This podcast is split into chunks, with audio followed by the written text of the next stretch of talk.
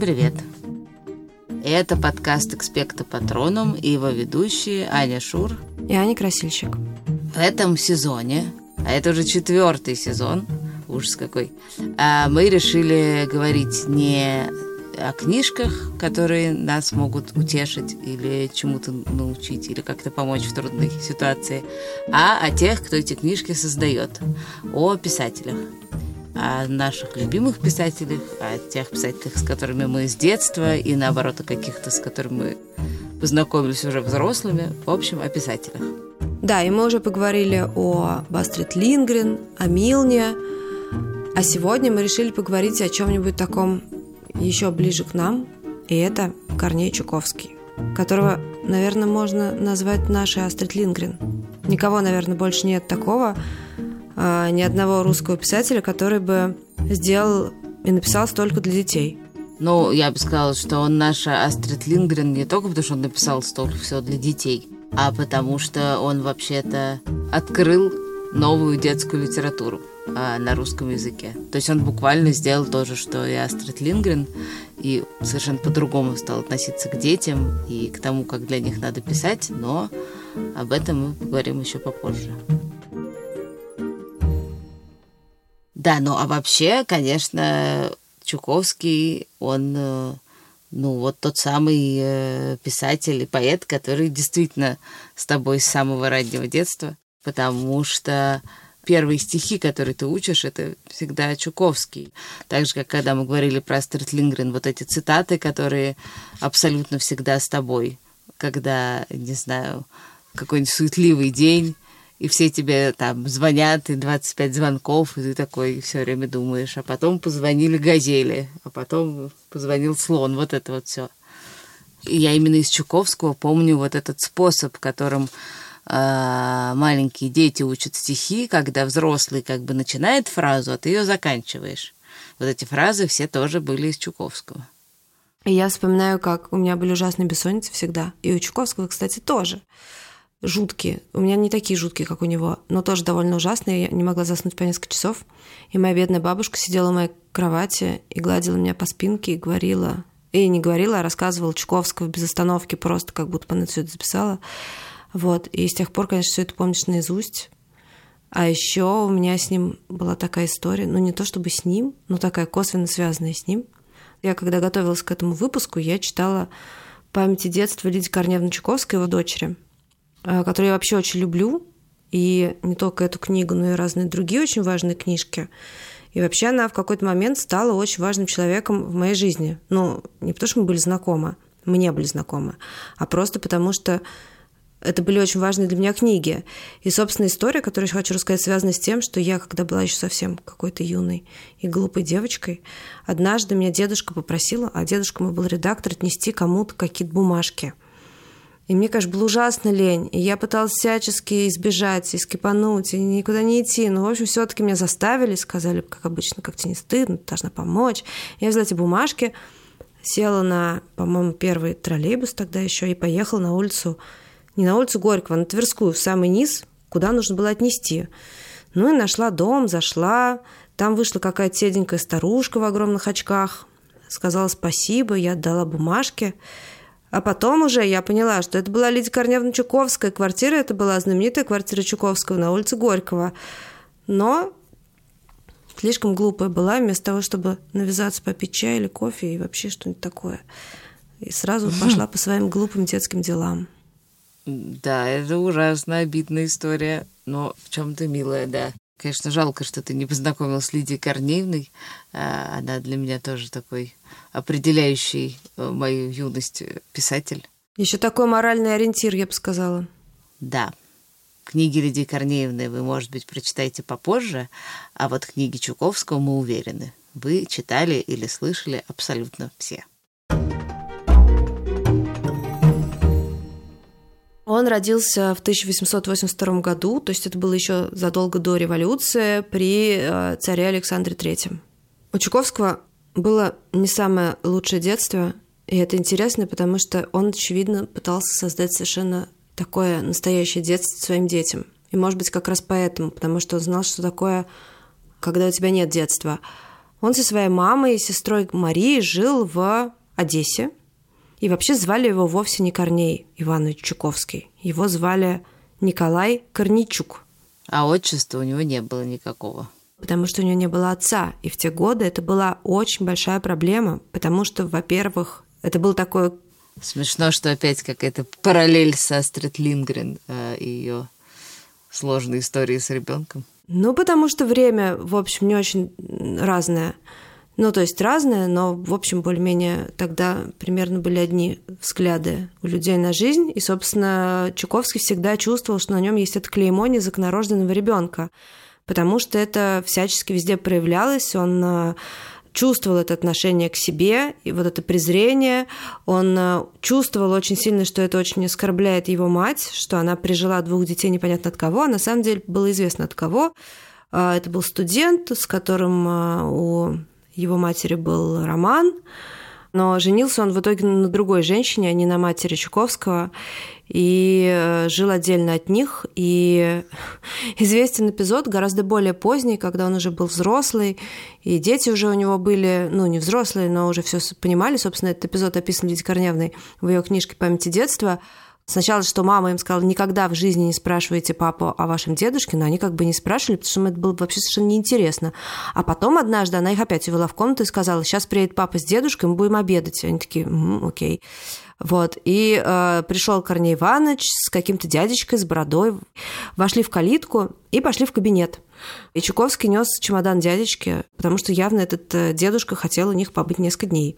И дальше они пошли в кабинет, на второй этаж поговорили там, Через некоторое время э, дети увидели, как бежит Корней Иванович с э, чемоданом дядечки в руке, а дядечка поспешно за ним семенит, и в итоге он его выпроводил, видимо, сказав ему все, что он думает о своем отце, то есть об этом дядечке.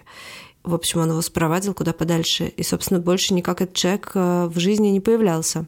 Да, но и это была абсолютная беда для человека того времени, я так понимаю, что, условно говоря, каждый раз, когда он э, находил новый урок, а он занимался в том числе репетиторством, то его спрашивали, типа, а как вас по батюшке? И каждый раз в этот момент, э, да, он испытывал вот это чувство унижения он испытывал чувство унижения, но у него была такая как бы острота, он всегда говорил, а я просто Коля, зовите меня просто Коля. И как бы это было такое шутливое, а на самом деле эта шутка прикрывала вот как раз эту ужасную рану и дыру. Да, ну, в общем, э, тяжелая такая история. Вот еще один э, такой абсолютно чудовищный эпизод из э, его детства, что его выгнали из гимназии. Там как-то, я так поняла, что у исследователей мнения немножко расходятся. То ли его выгнали, потому что он хулиган и всех достал, то ли потому, что он был то, что называется кухаркин сын, и был такой указ ну, как бы у него вот такое и было название «Указ о кухаркиных детях» в, в, в народе.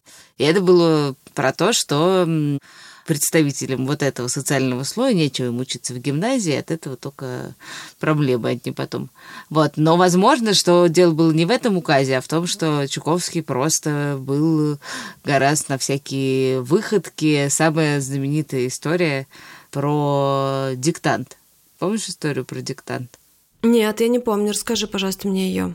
Ну, это просто про то, как, значит, так как Чуковский, у него было что-то типа врожденной грамотности, что была диктовка, и он, э, ну, всем сообщал, где ставить запятые с помощью веревочки, которую он привязал к ноге, и когда он дергал, там, не знаю, условно, один раз то запятая, а два раза то точка, но дело в том, что все пишут с разной скоростью, поэтому в итоге там у всех эти точки и запятые появлялись чуть не посереть слова. Ну вот, и, в общем, э, его еще потом долго ему это припоминали и, по-моему, отмутузили в итоге. Ну, в общем, и таких сколько-то еще было эпизодов. В общем, суть в том, что в итоге Чуковского выперли из гимназии, и вот дальше начались у него какие-то совсем такие странные годы, когда он то вот совершенно велся как какая-то шпана, то чего-то подрабатывал, причем не умственным трудом, а там, не знаю, какие-то Тяжелым физическим. красил, да, и рыбакам каким-то помогал. Ну, наверное, это все очень способствовало какому-то его, ну, не знаю, становлению, какому-то формированию. Но, в общем, там постоянно фигурирует вот это отсутствие денег, еды, одежды, в общем, нищета такая. Да, вот не, нищета и выживание. И, ну, как я поняла, он Одессу после этого просто ненавидел. И мечтал оттуда поскорее уехать. Ну, вот то, за что все любят Одессу, вот этот вот э, такой самобытный, не, не похожий ни на что язык, такая какая-то провинциальность, но очень э, симпатичная провинциальность. Он совершенно это все как-то с омерзением воспринимал и помнил. И вообще считал мещанским и пошлым. И как только смог, оттуда уехал. Ну да, вот хотя э, мне кажется, что на самом деле он, конечно, это, ну, может быть, действительно все и думал про Одессу, но, конечно, сейчас, когда тоже про это читаешь, понятно, что это было какое-то просто, ну, я даже не знаю, как это, с чем это сравнить, ну, какой-то прямо котел э, для талантов. В смысле, что там чуть ли не в одном классе с Чуковским учился и Борис Житков в той же, по-моему, гимназии, и потом очень он дружил с Чуковским, э, учился Жаботинский, который придумал государство Израиль. Ну и так далее, в смысле, там очень много было вот таких каких-то невероятных э, людей вокруг него в этой Одессе. Но, тем не менее, да. Да. И в какой-то момент он устроился работать уже э, на такую нормальную работу в газету одесскую, перестал заниматься таким совсем тяжелым физическим трудом и вместе с женой поехал в Лондон. Его женой была еврейская девушка, которую звали Мария, и ради него она, собственно, крестилась. Еврейских семьях была другая религия. Да, ну там, ну что было? Ну, во-первых, там было все то же самое. В смысле, денег нету, нищенство и все такое. То есть как-то ему то ли, я не очень поняла, то ли ему дали мало с собой денег, то ли сначала давали, потом перестали. В общем, как-то они там с женой э, молодой и беременной э, как-то, в общем, переезжали из одной гостиницы в другую, и каждая следующая была хуже предыдущей, и кончилась тем, что он эту свою беременную жену отослал обратно э, в Одессу.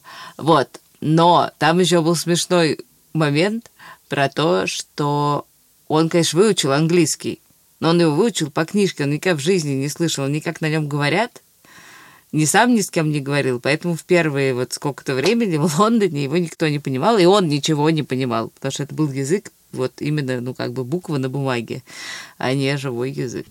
А потом он приехал из Лондона э, в Одессу. К тому времени там уже родился его сын Коля, старший сын. И очень быстро, очень скоро после его возвращения в России произошли совершенно небывалые события. А именно первая русская революция 1905 года. Мы вот, когда говорим про революцию, мы помним только революцию 17 года, а для людей, которые жили тогда, это было совершенно грандиозное событие.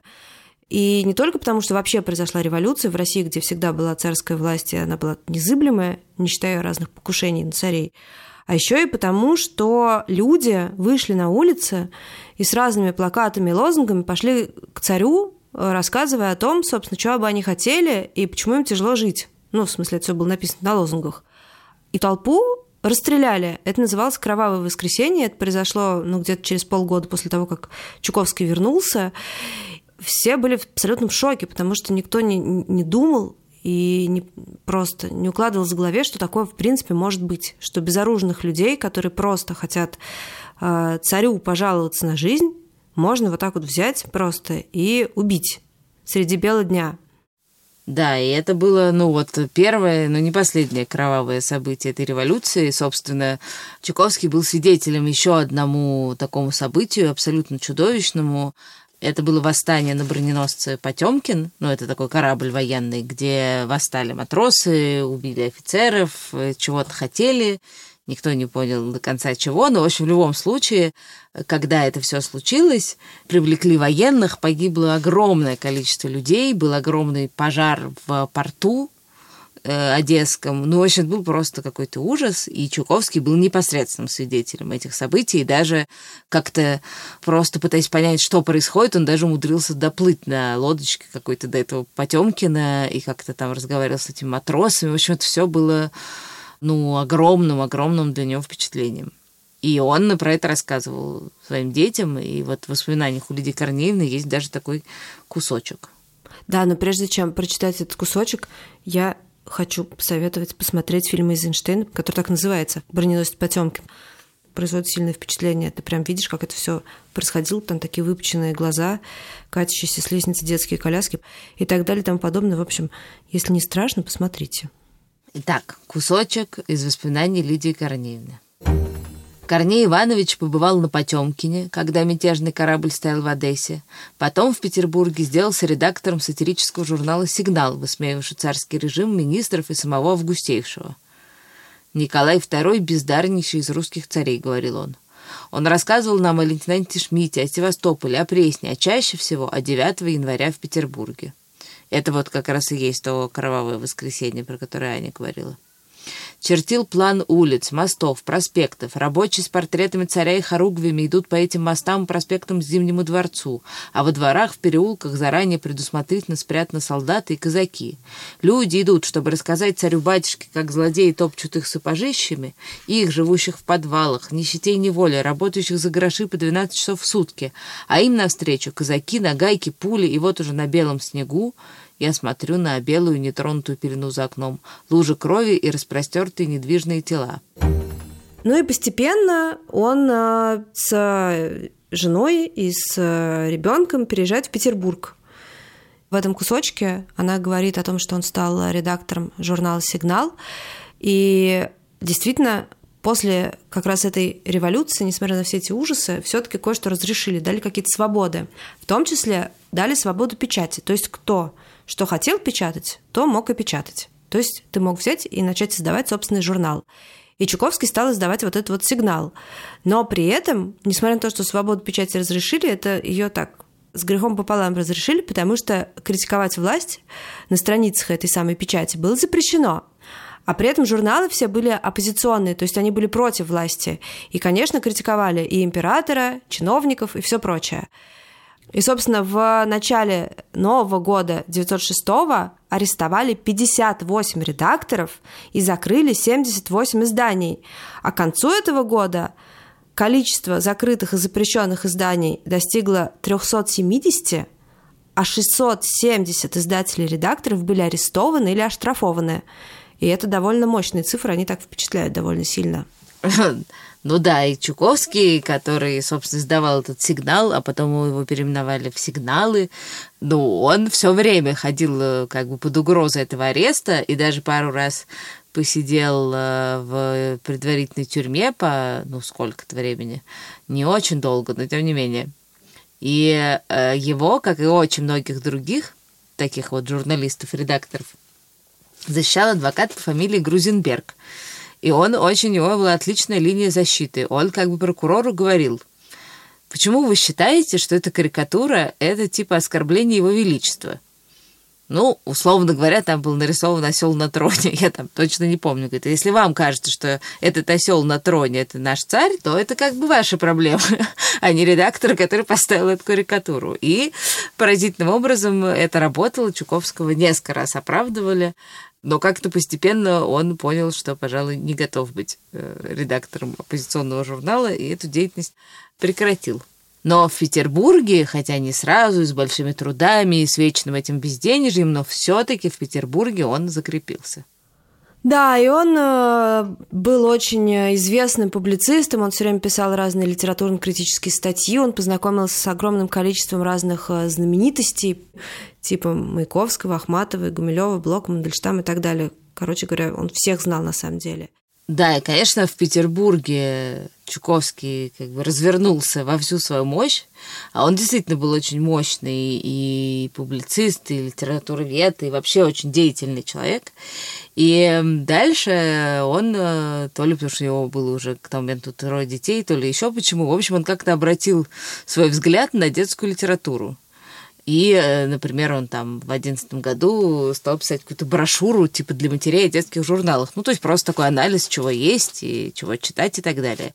Ну и обнаружил, что происходит полный трэш в этой детской литературе, что там преобладают какие-то дидактические, сентиментальные, какие-то рассказы елейно-сусальные, какая-то пошлость невозможная. Собственно, когда мы вначале говорили, что он наш Астрид Лингрен, вот это про то и есть. То есть он тоже понял, что отношение к ребенку не как полноценному читателю и человеку, а как какому-то ангелочку, такому невинному, которому нужно рассказывать только про каких-то розовых принцесс и э, наставлять его на путь истинный, чтобы он продолжил быть невинным ангелочком. Ну, в общем, какой-то ужас. На самом деле, еще одно сходство со Астрид Лингрен в том, что он э, начал писать смешно для детей, и что на самом деле это такая литература-игра. Точно так же, как у Лингрен Пеппи устраивает что-то такое совершенно необыкновенное в смысле игр, точно так же поэмы Чуковского, эти все детские, это такая игра с, э, не знаю, со слогом, со словами. Это смешно, и это очень живо, и это весело. А до этого ничего веселого вообще-то не было. И, собственно, он написал свою первую детскую поэму, которая называется «Крокодил». Вот в этой поэме «Крокодил» появляется же настоящий герой-ребенок, Ваня Васильчиков, он не объект каких-то действий взрослых, а он самый настоящий герой, который всех спасает. Поэтому это, конечно, было новое слово. Мы уже сказали про сына Колю, а еще у него было трое детей. Но самая последняя девочка Мурочка, она родилась уже довольно поздно, но вот э, у трех старших, у Коли, Лиды, у Бобы была не очень большая разница в возрасте, и э, было такое общее детство. Очень крутое детство, которое прошло на даче в Коколе под Петербургом. И тогда это были такие финские места, где было много финнов, потому что это на самом деле на границе России и Финляндии на берегу Балтийского моря, и там, на этой старой даче, они проводили э, всю жизнь, на самом деле, они почти не ездили в Петербург, ну, то есть э, родители ездили по каким-то делам, а дети были там почти безвылазно и почти э, в городе не бывали, а когда бывали, очень пугались звуков, лошадей и всего прочего, потому что это было неожиданным. А там было очень тихо, спокойно, там можно было гулять в одиночку, кататься на лодке и так далее и тому подобного. И, собственно, как мы уже сказали в начале где-то, а, если у Чуковского детства, в общем, не было, и оно было тяжелое и мрачное, и он не любил о нем вспоминать, то своим детям он устроил такое настоящее детство с кучей игр, и он весь состоял из этой игры, как и его тексты на самом деле. Я тут хочу тоже прочитать кусочек из книжки Лидии Корневны про то, как вот он играл с ними. Все, кто его знал, знал, что он очень детский человек. Гуляет, играет, ставит спектакли, катается на лодке и прочее. «Папа», — говорю я, переминаясь от нетерпения с ноги на ногу, понимая, что ему хочется поиграть со мной не менее, чем мне с ним. «Папа, посади меня на шкаф». Он отступает на шаг, грозно глядит со своей высоты, наклоняется. Перед моим носом назидательно закачался длинный палец. «Учишь вас, учишь, проси как следует». Игра началась. Я жажду испытаний и ужасов, пострашнее, поужасней. Окончилось, чтобы все хорошо. Более всего на свете я боюсь высоты. Потому и прошусь не куда-нибудь на вершину высоты, под самый потолок на шкаф. Глубоко уважаемый папаша, говорю я по складам, как положено в этой игре, посади меня, пожалуйста, на шкаф. То-то же палец исчезает. А вниз не запросишься? Нет. Так и будешь теперь всю жизнь жить на шкафу? Жить на шкафу. Он берет меня под мышки, минуту раскачивает, потом сажает на шкаф и сразу большими шагами уходит из комнаты прочь и закрывает за собой дверь, чтобы страшнее. Я сижу. Мне страшно. Как чужие болтаются над пропастью мои бедные ноги. Я решаюсь одним глазом взглянуть туда, вниз в пропасть. Там, на полу, желтый линолеум с черным узором. Вот упаду и разобьюсь дребезги, как чайная чашка. И зачем это я попросилась на шкаф? Никогда мне уже больше не пробежаться по песку, не сесть вместе со всеми обедать. Все купаются, играют в пятнашки, а он вместе с ними. А я? Я живу на шкафу. И никогда, никогда не буду больше вместе с другими бросать плоские камни в море и подсчитывать, сколько раз камень подскочит, и никогда уже больше он не позовет меня устраивать плотину на нашем ручье. «Папа!» Молчит. «Папа!» Не отвечает. Ушел, позабыл обо мне и оставил меня здесь на всю жизнь. Глядеть вниз страх прибирает. Вверх тоже, там потолок, там самая и есть высота высоты. Он нас отучает бояться, меня и Колю, велит лазить по раскидистым соснам. Выше, еще, еще выше. Но тогда он сам стоит под сосной и командует, и можно держаться за его голос. Сижу скованная страхом, поглядывая на свои никчемные ноги. Одна. Глубоко уважаемый папаша, пробую я, ни на что не надеюсь. Сними меня, пожалуйста, со шкафа. Мне здесь не понравилось жить. Пожалуйста. Его шаги, он тут. Он только притворялся, что ушел далеко. Он входит, берет меня под мышки, раскачивает, подбрасывает и опускает на пол. Какое счастье, я опять на полу, где все люди, я могу бежать, куда хочу. Да, такой получается у нас образ э, прекраснейшего, какого-то веселого, э, замечательного человека, очень трудоспособного, очень талантливого. Это все, безусловно, было так, но еще, кажется, Чуковский был человеком невероятно вспыльчивым, с очень тяжелым характером, половина его биографии — это история про то, как он с кем поссорился, помирился, э, какое письмо куда-то не туда отправил, и потом все на него обиделись. Ну, в общем, он явно был, на самом деле, не такой простой человек, и э, папой тоже был непростым. То есть, видимо, когда у него было классное настроение, то с ним было очень хорошо, а вот когда дети как-то не соответствовали его представлениям о прекрасном, с ним могло быть очень плохо. Это правда так, но на самом деле каждый человек, у него есть разные всякие особенности, не только у Чуковского. То, что он был ужасно вспыльчивым, и характер был очень тяжелый, это факт. Одна история тоже не про то, как он был супер игрой, а был э, таким тяжелым человеком, тоже рассказывает Лида.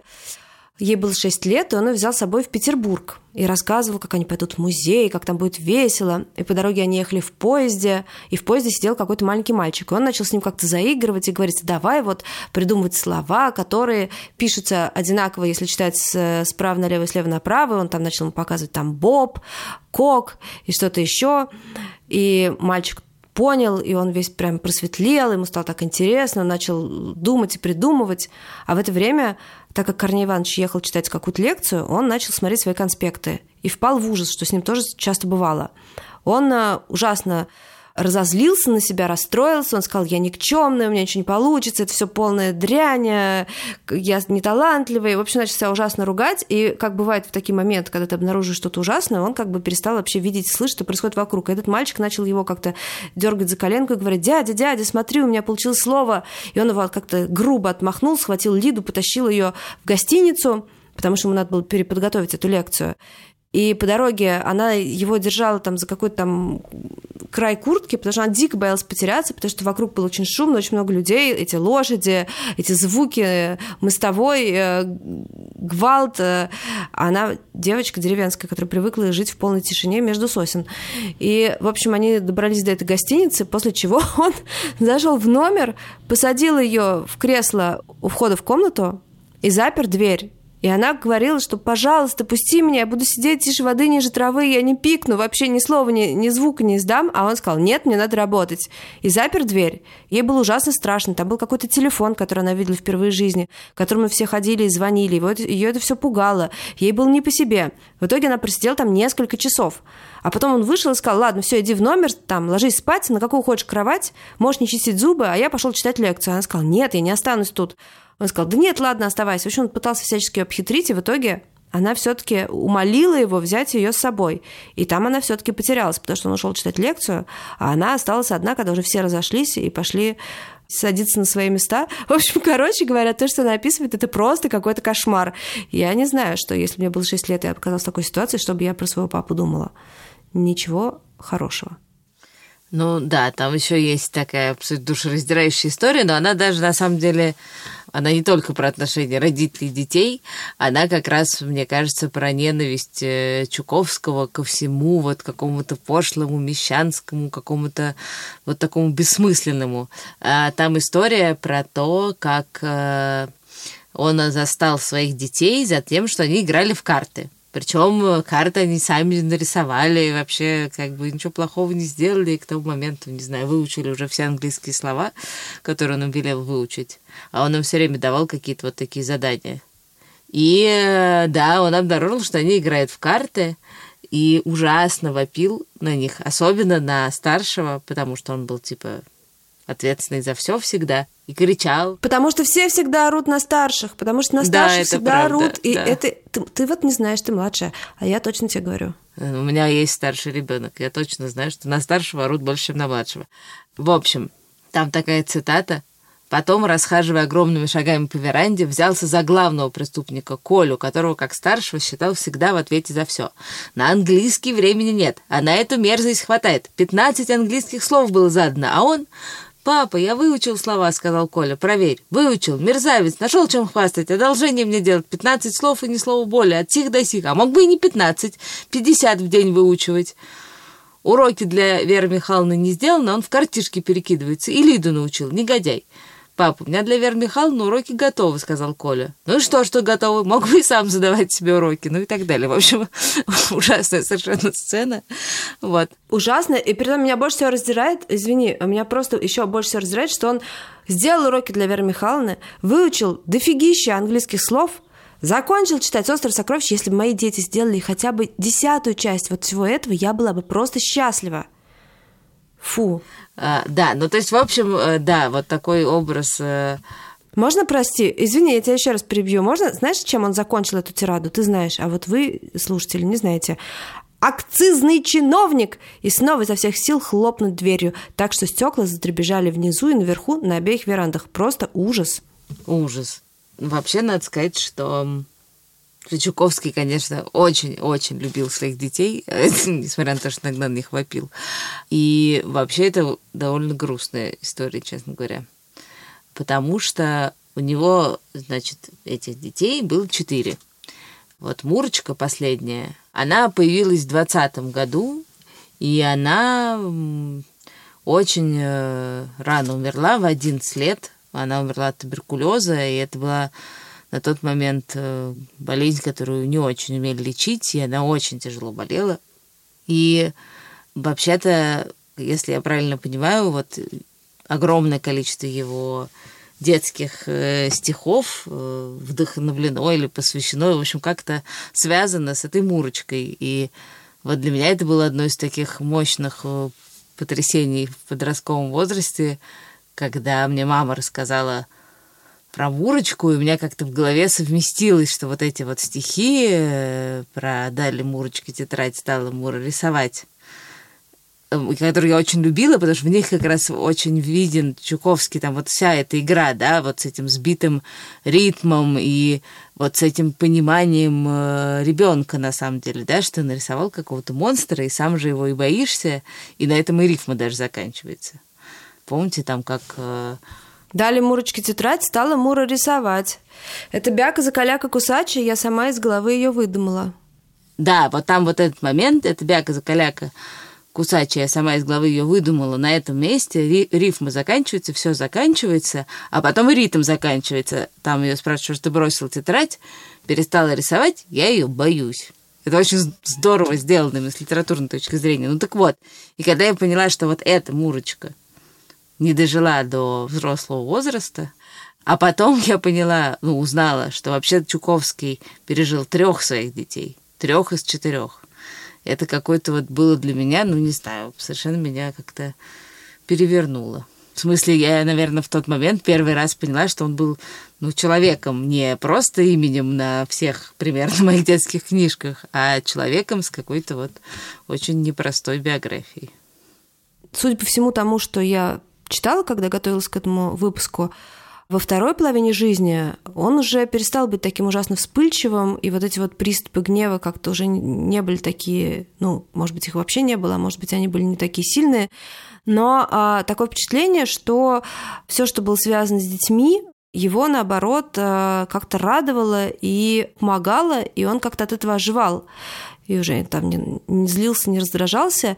Вообще дети окружали его в огромном количестве, потому что к тому моменту он был э, действительно самым-самым известным детским писателем в Советском Союзе. К нему приезжали буквально там сотни, если не тысячи детей на дачу Переделкина, где он уже... Э, это было главное место, в котором он жил последние годы. Это была его дача в писательском поселке. И, собственно, та же Лидия Корневна приводит цитаты из его дневника и сама описывает какие-то случаи, когда к нему приезжали дети, и он э, в этот момент э, становился прям другим человеком. У него менялось настроение, он э, начиналась игра. Кусочек прочитаю опять. Незадолго до этого Корней Иванович перенес сердечный спазм. Врачи уже позволили ему встать с постели, но велено было следить, чтобы он не переутомлялся. И вот приехали школьники. Корней Иванович читал им вслух, затем, напрягая голос, командовал их беготней по саду. Мальчик полез на дерево. Стоя возле ствола, учительница, надрываясь, кричала «Липатов, спускайся! Спускайся вниз! Сейчас же слезай, кому говорю! Липатов!» Корней Иванович стоял у того же стола, он кричал во всю мощь своего непостаревшего голоса. «Лезь, лезь повыше, Володя, там широкие удобные ветки, видишь? Лезь, не гляди вниз». Мне казалось, он слишком возбужден, слишком долго на воздухе, слишком напрягает голос, утомляет сердце. Корней Иванович устал, сказала я тихонько учительнице. Ему пора бы домой. Он услыхал меня. «Не слушайте эту старую тетку!» – закричал он сердито. «Ничего я не устал, я здоров! А ну, ребята, кто соберет больше шишек?» Исполнилось ему незадолго до этого 78 лет. В тот день я, старая тетка, с такой пронзительной ясностью вспомнила наши кокольские игры и как он учил меня и Коля лазить по деревьям. Дальше она размышляет об, о том, что, собственно, давали Чуковскому дети и как это все в нем э, уживалось, и э, цитирует его уже дневники. Странно, что отдыхать я могу только в среде детей. Я никогда ни в одну женщину не был так влюблен, как в этих ясноглазых друзей, во всех сразу. И дальше вот опять очень важная да, для него мысль про это вот его ненависть к пошлости, да, что пока он был с детьми, там такая цитата, пошлость как-то отошла от меня. То есть э, действительно он, судя по вот этим записям, чувствовал себя лучше всего вот в окружении детей.